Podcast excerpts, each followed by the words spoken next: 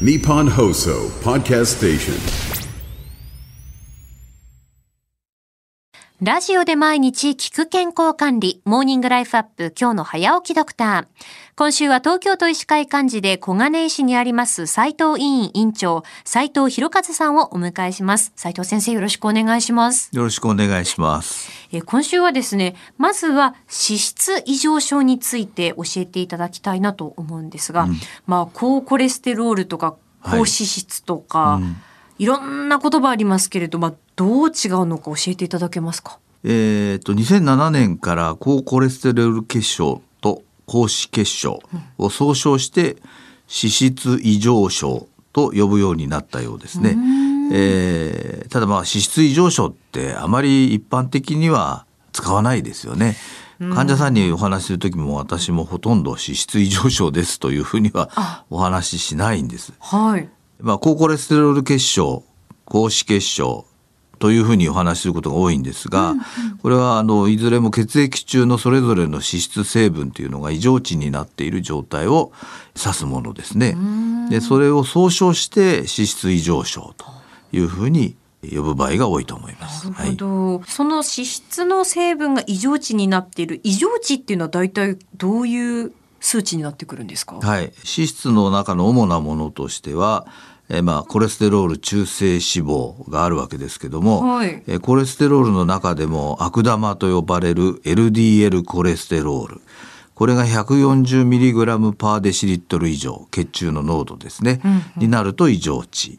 えーそれからトリグリセライドまあ中性脂肪ですけども、はいこれは 150mg パーデシリットル以上になると異常値というふうに判定されます。それからもう一つ善玉コレステロール、えーこれはですね血管の壁に溜まった悪玉コレステロールや中性脂肪をこう肝臓の方に引っ張ってくる戻してくる働きがあるいわゆる善玉コレステロール、はい。これ HDL コレステロールというんですが、これは 40mg パーデシリットル未満、えーより低くなると、えー異常値となります。うん、これはですからその血液検査をするとその数値が分かってくるっていうことそうです。血ね。液調べないとわかりません。うんうん、でその時にそのまあ異常値がこう出てきた、そそうなってくるとどういったこう病気とかまあ症状が出てくるのか教えていただけますか？血管のお壁の中にえーコレステロールや中性脂肪入り込んでプラークというものを作ってくるんですね。でもででこぼこになってくるってことです。血管のな中中が。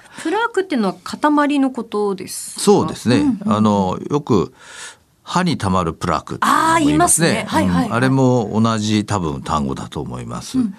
それが溜まってくると血管の内側に飛び出してくるので血管が狭くなります。はいでそうすると血流が阻害されて、そこの部分より先には血流が行きにくくなってくる。そうするとその先の組織が死んでしまうということになりますね。はい。心筋梗塞という状態になったり心筋梗塞は心臓の筋肉が死んでしまう状態、脳梗塞は脳の組織が神経細胞が死んでしまう状態。どちらも重篤です。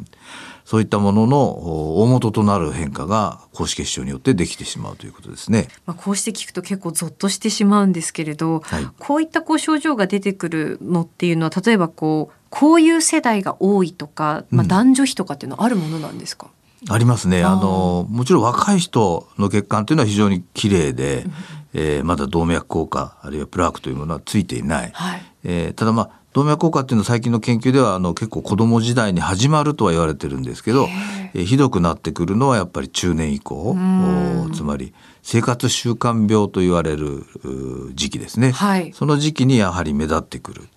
それから男女比でいうと男性の方が圧倒的に多いです。これはあの女性ホルモンがあー脂質代謝に非常にいい影響を与えているので、はい女性は閉経前にはあの脂質異常というのはほとんど出てこないと言われてます。まあですから逆に言えば閉経前からもうコレステロールが高いという女性はすごく気をつけなきゃいけないということになりますね。閉経後急に上がってきますので。そうですよね。今朝はまずは脂質異常症とは何かということを斉藤先生に解説していただきました。えー引き続き明日も伺っていきます。斉藤院院長斉藤博和さんでした。先生、明日もよろしくお願いします。よろしくお願いいたします。